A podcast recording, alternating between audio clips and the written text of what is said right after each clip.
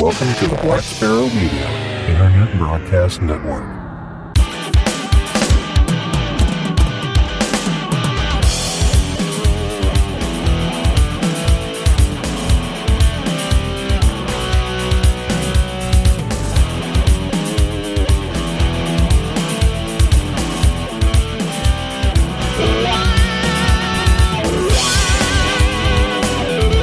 You are listening to Linux in the Ham Shack. LHS is a podcast about Linux, open source, and amateur radio for everyone. Now, here are your hosts Russ, K5TUX, Cheryl, W5MOO, and Bill, NE4RD. Well, hello everybody, and welcome. You have tuned in to episode number 388 of Linux in the Ham Shack. This is the most terrific amateur radio podcast on the internet, and this is our Weekender edition. So thanks for tuning in to the Weekender. We will bring you lots of information about upcoming amateur radio contests and special events. We'll have open source events coming up near you or far away from you, but probably online thanks to COVID. We'll talk about distributions you can try, lots of things that you can play around with uh, as you enjoy the worlds of open source and amateur radio. And then we'll dive headlong into hedonism where we talk about food and drink and merriment and all the things that make life worth living. So thanks for being here.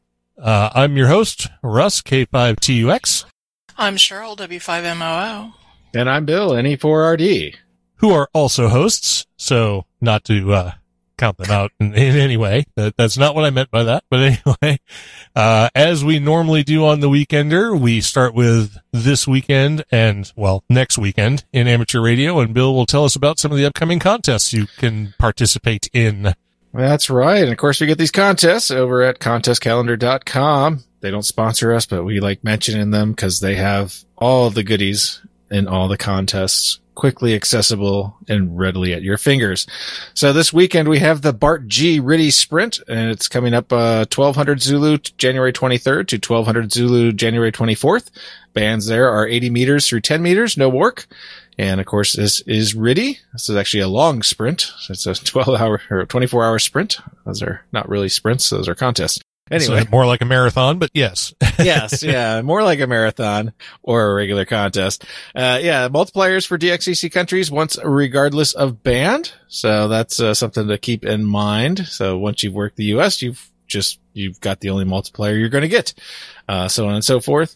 Uh, that works the same for all JAs, uh, you know, US, uh, Australia and, uh, Canada stations, regardless of band. So, uh, still a pretty fun contest if you want to kind of get your warble on. That's a good one to do. We also have the UKEI DX contest, and this one runs 1200 Zulu January 23rd through 1200 Zulu January 24th, so exactly the same time. It also runs 80 through 10 meter no WARC, but this one is CW. So this is all your dits and dahs. And uh, the aim of this contest is to promote contacts between stations in the UK and Ireland and stations in the rest of the world, which are going to be considered DX. All UK and EI contesters, including those with modest stations and antennas, will experience the fun of being a multiplier in a worldwide contest because, you know, they're never on like CQ Worldwide or ARRL DX contests. But anyway, uh, there are long periods in the 24 hours when DX stations cannot work UK EI stations because there is no propagation. So all entrants can work all other entrants. Uh, for QSO points and multipliers. However, a good score will only be achieved by working sufficient numbers of UK and EI stations and UK EI district code multipliers. Adjudication is adjudication, sorry. adjudication is automated with log files being submitted online within 24 hours of the end of the contest. So you have to get those logs in right away. Uh, of course, the uh, link to that is in the show notes. There is no state QSO party challenge until February, so don't need to worry about that for this weekend. Next weekend, we got a couple of big, big contests. We got uh, the CQ 160 meter contest, and that runs from 2200 Zulu January 29th to 2200 Zulu uh, January 31st. Band there, of course, is top band, 160 meters. Mode is CW. And I thought, uh, I thought this was interesting in the, the, the rules for single operator assisted only The use of one and only one remote receiver located within 100 kilometers of the main transmitter site is permitted, in addition to the receiver at the transmitter site. Web SDRs are okay, but must be located within the 100 kilometer limit. The rule is designed to accommodate new technology and for those who experience high noise levels at the transmitting site. Anyone found using a remote receiver outside of the limit will be subject to disqualification and you'll get your fingers smacked by the ruler. So uh, don't do that. But uh, yeah, this is kind of an interesting uh, part. I, I I don't know if this is brand new, but I haven't seen it before, and I always kind of look through the rules every time I do these. So uh, yeah, this is kind of uh, kind of interesting because 160s you know, you could squeak a signal out, but you know, there's a lot of noise on the band. And if you can find something a little quieter to listen to, it's, it's much more pleasant. so, uh, yeah, so this is interesting. So take a, take a, take a look at this. And if uh, this fits your, uh, your operating conditions, uh, this might be the, uh, particular class you want to try out if you, uh, can actually transmit on 160 meters. Uh the other thing coming up, of course, is Winter Field Day and that runs from 1900 Zulu January 30th to 1900 Zulu January 31st. Uh, all bands here are all except for WARC and modes are any. So see rules for exceptions. And what is it? Winter Field Day Association, the WFDA is dedicated to a group of amateur radio operators who believe that emergency communications in a winter environment is just as important as preparations and practice that is done each summer uh, but with some unique operational concerns. Heck, it could be snowing. So yeah, it's totally different than summer. So get out there, have some fun with Winter Field Day. This contest has been running since 2007. It's 13 years old, uh, continues to grow with participation.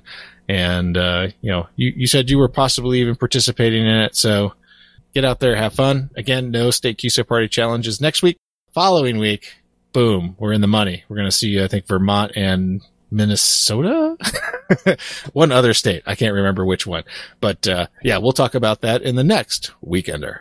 All right, very good. So moving on from contests, we have amateur radio special events, which are coming up. The first one is Kansas Day. Uh, this will be operating January 30th, 1600 Zulu to 2100 Zulu out of Edgerton, Kansas. The call sign associated with this is Kilo Sierra Zero Kilo Sierra. Yeah, it's pretty cool. Uh, Santa Fe Trail Amateur Radio Club will be operating on 725, 10115, 14055, and 1425 on or about, depending on QRM and QRN. You know how that goes. The Kansas Day special event celebrates the day Kansas joined the Union, it, which was on January 29th, 1861. Kansas is known as the Sunflower State and has become the 34th state to be admitted into the Union. Uh, so because it happened on January 29th, they're operating on January 30th. So, um, uh, but a link, of course, to that, uh, special event will be in the show notes. Uh, and we also have the Groundhog Day special event. So don't drive angry.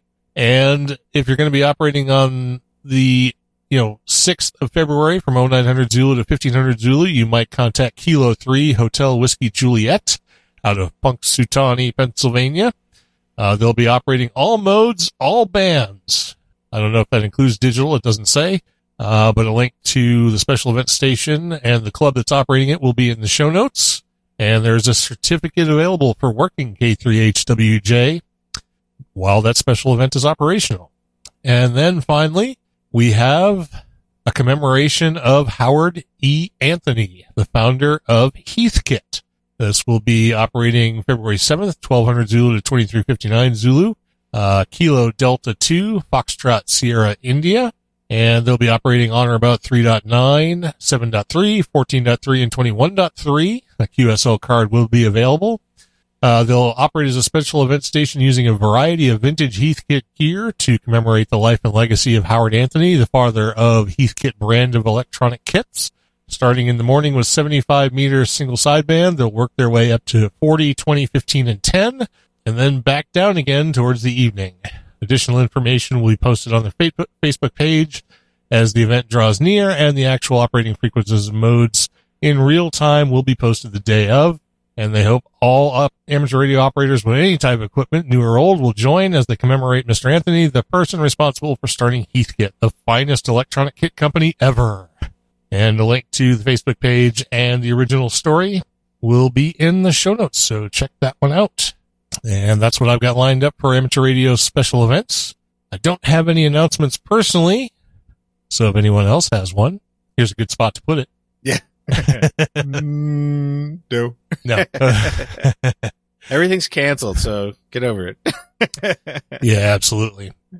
so, uh, for a Linux in the Ham Shack Ham Radio Challenge, I put in check out Dude Star, which is a project we mentioned based on a tweet that was forwarded to us from Koos, PE4KH.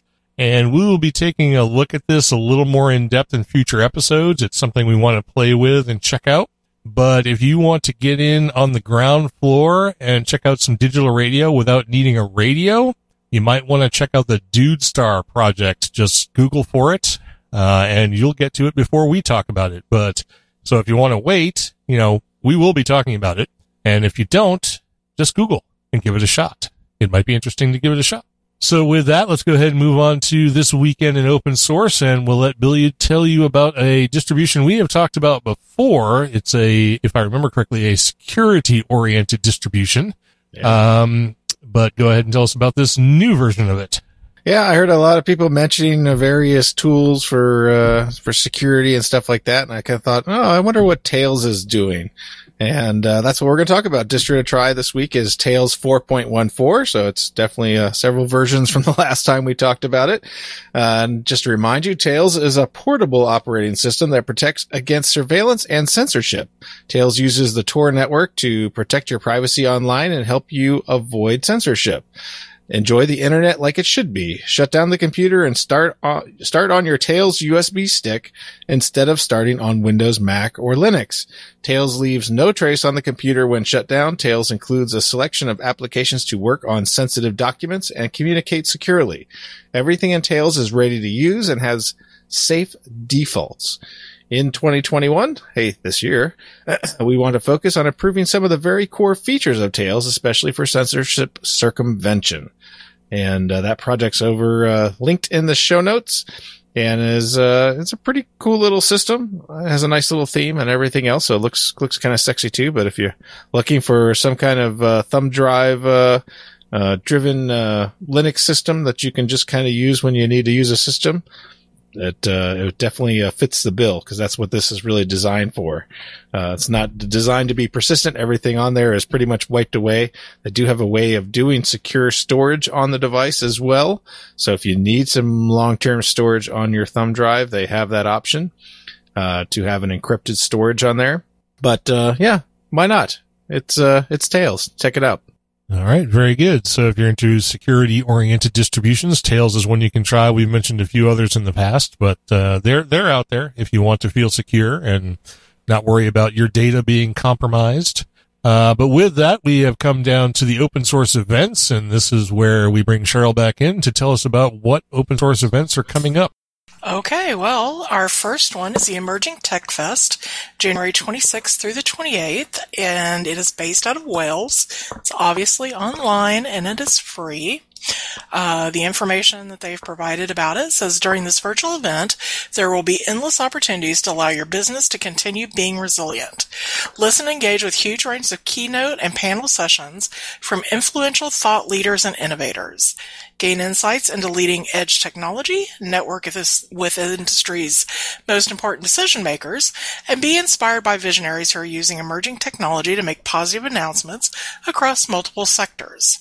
This conference aims to leave you feeling inspired and full of knowledge on the opportunities available for your business using emerging technology. There's a wealth of support available and multiple communities working together unlocking the power of emerging technology. Join us to find out how your business can achieve the same and there'll be more information in the show notes for that one. Our next one is the EU Open Source Policy Summit is on February 5th. It is online. It is free. And the information provided says the EU Open Source Policy Summit 2021 aims to build bridges and encourage exchanges between the vast open source community and European policymakers. At this virtual event, we will hear representatives from many stakeholders working at the intersection of poli- politics and technology. We look forward to convening this com- conversation at this critical juncture as discussions of open source move into a deeper understanding of the strategic role open source software and hardware will play in Europe's digital future. Again, more information will be in the show notes. Our next one is Open Source 101. It is February 24th and 25th, 2021. It is online and the cost is free and there's a question mark beside that, which leads me to believe that you couldn't find anything that said it wasn't.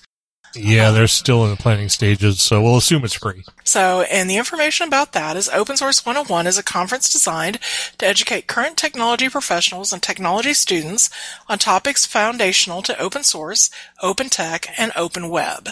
The event will feature sessions on major topics delivered by some of the top experts in the country. Attendees will include current technology professionals experienced using open source, those coming from a proprietary background and new to open source, as well as students from computer science and other technology programs at universities and colleges throughout the region. Schools represented will be will include the University of Texas at Austin, Department of Computer Science, and many more. And there's more information in the show notes. And that's all we have for this week. All right, very good. Thank you for that. And uh, the open source challenge is the same as the amateur radio challenge. Check out Dude Star because it's dudeful. And uh, so don't go too far even though uh, I'm echoing back, but that's okay because it's it's back to you, and you're going to tell us about as we slide into hedonism. Since you, uh, we have a little bit of an echo here, I'm going to do I'm going to pop the cork on this bottle. So hang on a second. Maybe, maybe it'll be more impressive when I do this. We, we are getting into hedonism, by the way, and Cheryl starts this off with her recipe corner, but I got to open my bottle so I can start nosing it. Did that work? it was impressive. Okay. So. Needed to be a little more deeper in sound, but uh, it was okay. I, I, I didn't want to hit the mic. You know how that goes. So, all right, Cheryl, tell us about the recipe for this week. All right. So my recipe for this week is slow cooker or crock pot bourbon chicken. Um, and who doesn't like a quick and easy dinner? Um, and you know, bourbon chicken is a favorite in this house, definitely. So, you know, just make it a little easier on yourself by throwing this in your slow cooker. And you need boneless, skinless chicken breasts or thighs. Thighs, of course, have a better taste. I'm not a big fan, so I use breasts. Cornstarch and some sliced green onions. Um, and that's for the chicken itself. For the sauce, you need some fresh grated ginger, some garlic, some crushed red chili flakes, some apple juice, some honey, some brown sugar, some ketchup, some cider vinegar, water, bourbon, soy sauce, and salt and pepper. And as everybody knows at this point, we have plenty of bourbon in this house. So um, it's quick and easy. Mix everything together in a bowl. Throw it on top of the chicken in your slow cooker and cook it on six to seven hours on low or three hours on high and you've got dinner. Just cook up some rice and you're all set. So, and my mixed drink corner this week is for lemonade rum punch, and it requires lemonade, pineapple juice, coconut rum, and dark rum. Mix all the uh, the lemonade, the pineapple juice, and the coconut rum together, the, the non-colored stuff. Um, put it in your glass and then float the dark rum on top so it will slowly work its way down the glass and give it kind of an ombre effect. And that's it. That's all I got. So. Oh, that's good. That didn't really give me an opportunity to to nose my my bourbons. you should have hurried up. So uh, I know. I was trying to get the notes on it because I did not. I did not pre set up my notes with other people's uh, concepts first. I actually wanted to do this one myself. Uh, so, Bill, are, are you drinking something you can talk about for a second? Um, yeah, of course. so I am drinking something you've reviewed in the past, and of course that is uh, Diplomatico rum. Uh, just because it was on, uh, had a really good price at the uh, state liquor store. So, uh, I couldn't, uh, I couldn't turn it down. It was almost like I was buying it in another state. It was that good. Uh, so yeah, I'm using the, uh, let's see, the Diplomatico. I have the, uh, I'm to find the right bottle. Uh, believe it's the one we've talked about, the Reserva, right? Yeah, the Reserve Exclusiva. So, you know, it tastes good. So this is a Diplomatico Reserva Exclusiva. It's a blend of exclusive rum reserves aged for up to 12 years. Carefully selected by our master blenders, marrying a unique body with excellent balance that has made this award winning, a multi award winning rum, a reference for connoisseurs and fine spirit lovers throughout the world. So that's their party speak for the rum.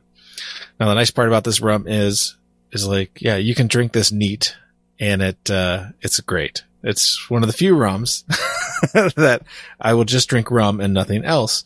Um, there's, there's a couple others, but like it's a minimal, very small list when you look at all the rums that you can possibly buy. Uh, some of that stuff is so sweetened and god awful flavored that, uh, you need something to dilute it like Coke or, you know, punch or something like that. so, uh, this stuff is, is excellent. It's got a nice uh, sweetness to it. It goes well. I would say it goes well as like a dessert drink after dinner, before dinner, pretty much any time.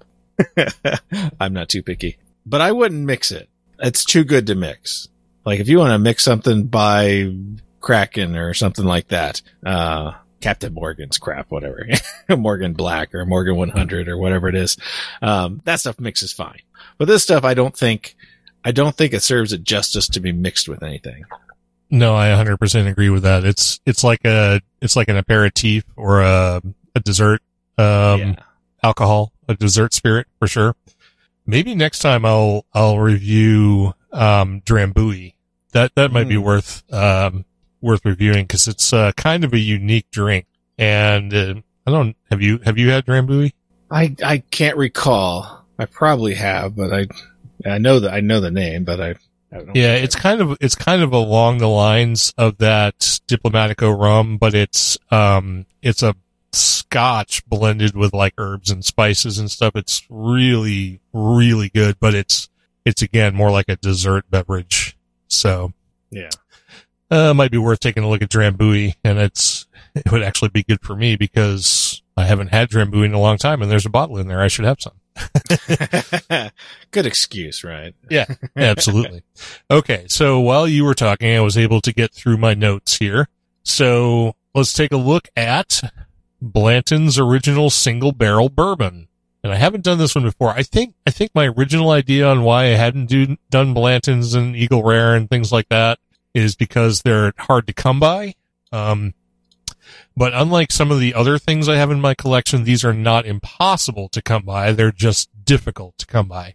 So, I mean, these are, these are certainly things you can get your hands on. You just have to kind of work at it a little bit. Uh, so, so with that in mind, let's go ahead and look at Blanton's. Uh, their description is taken from the center cut or middle section of the famous Warehouse H. Blanton's original single barrel was once designated for ambassadors, dignitaries, and Colonel Blanton's family and friends.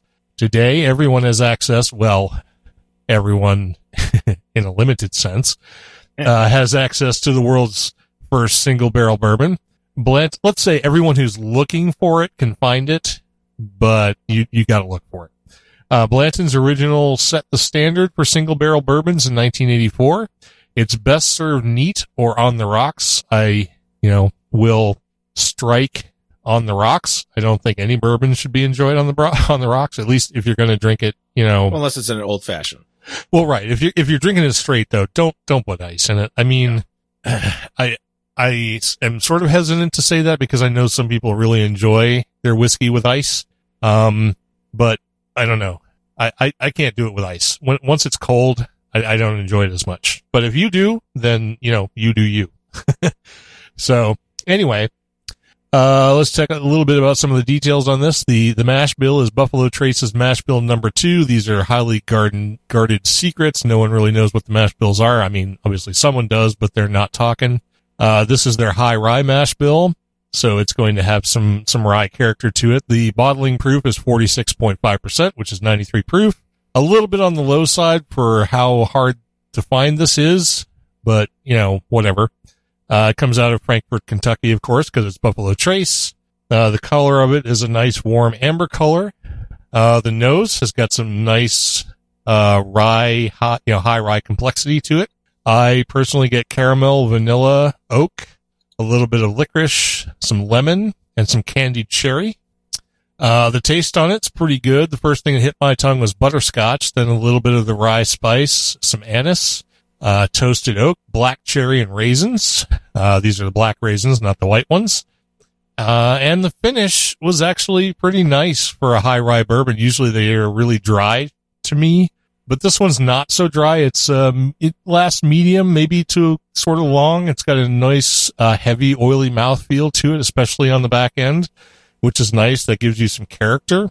Uh, considering this is not terribly high proof, that's, that's pretty good. Um, you also get some barrel spice and a hint of vanilla bean as it, uh, sort of exits your taste buds. So overall, it's pretty good. Um, I will say for as hyped as it is, I don't find it as good as other people do. And I really don't appreciate its allocated nature because I think it's overpriced for what it is. Um, but it's certainly not, not, ter- not terrible, not terrible. Buy one bottle at least to say that you had it. Um, it runs anywhere from 55 to $65 a bottle. So it's not like exorbitant or anything like that. Um, but I do think it's overpriced. I don't think it's as good as other things that cost less and are much more available. Um, but overall, it's a pretty good whiskey, especially for a high rye blend.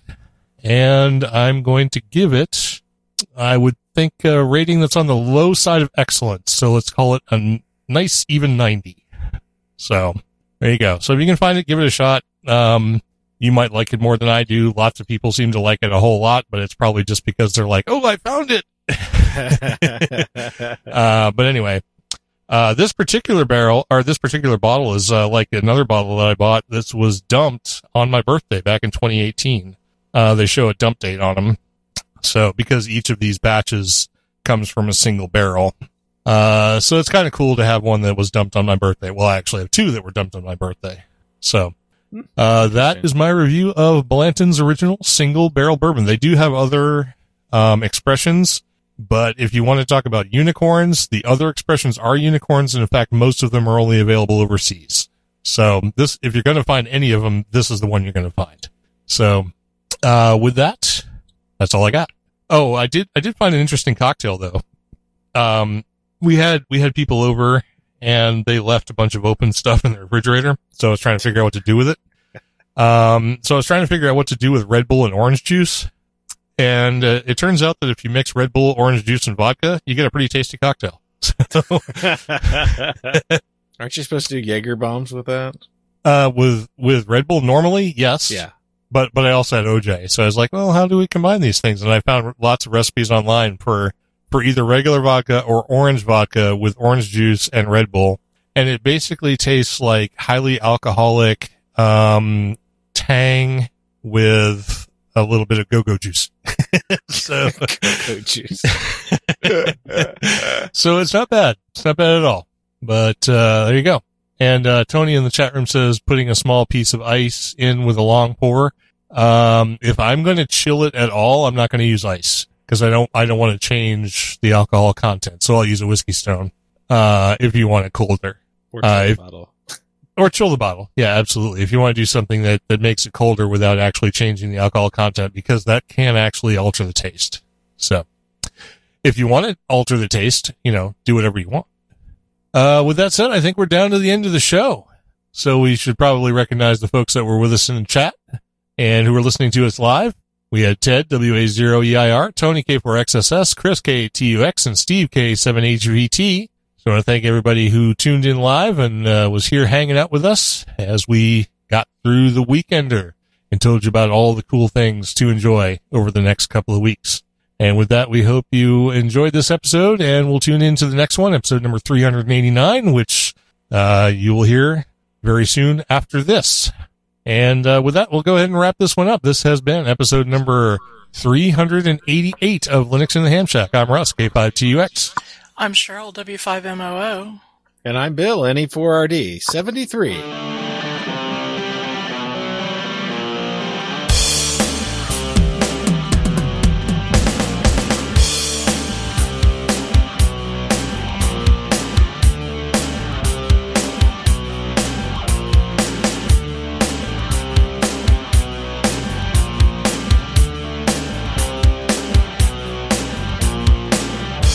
You for listening to this episode of Linux in the Ham Shack. LHS is a community sponsored podcast. The live show is recorded every Monday night at 8 pm Central Time, plus or minus QRL. Connect to the live stream at url.bcts.info stroke LHS Live.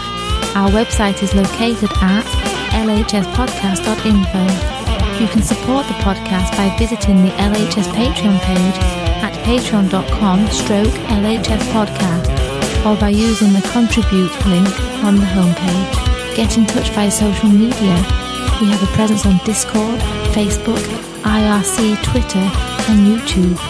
Our IRC channel is hash LHS podcast on the Freenode network, and the Discord invite link is url.bcts.info stroke Discord. You can also drop us an email info at lhspodcast.info or leave us a voicemail at 1909 LHS show. That's 1909 547 7469. Visit the online LHS merchandise store at shop.lhspodcast.info for fun and fashionable show themed merchandise. Become an ambassador and represent LHS at a local Linux convention or hamfest. Email ambassadors at lhspodcast.info for more information or visit the homepage for details. Until next time, remember to always heed your hedonism.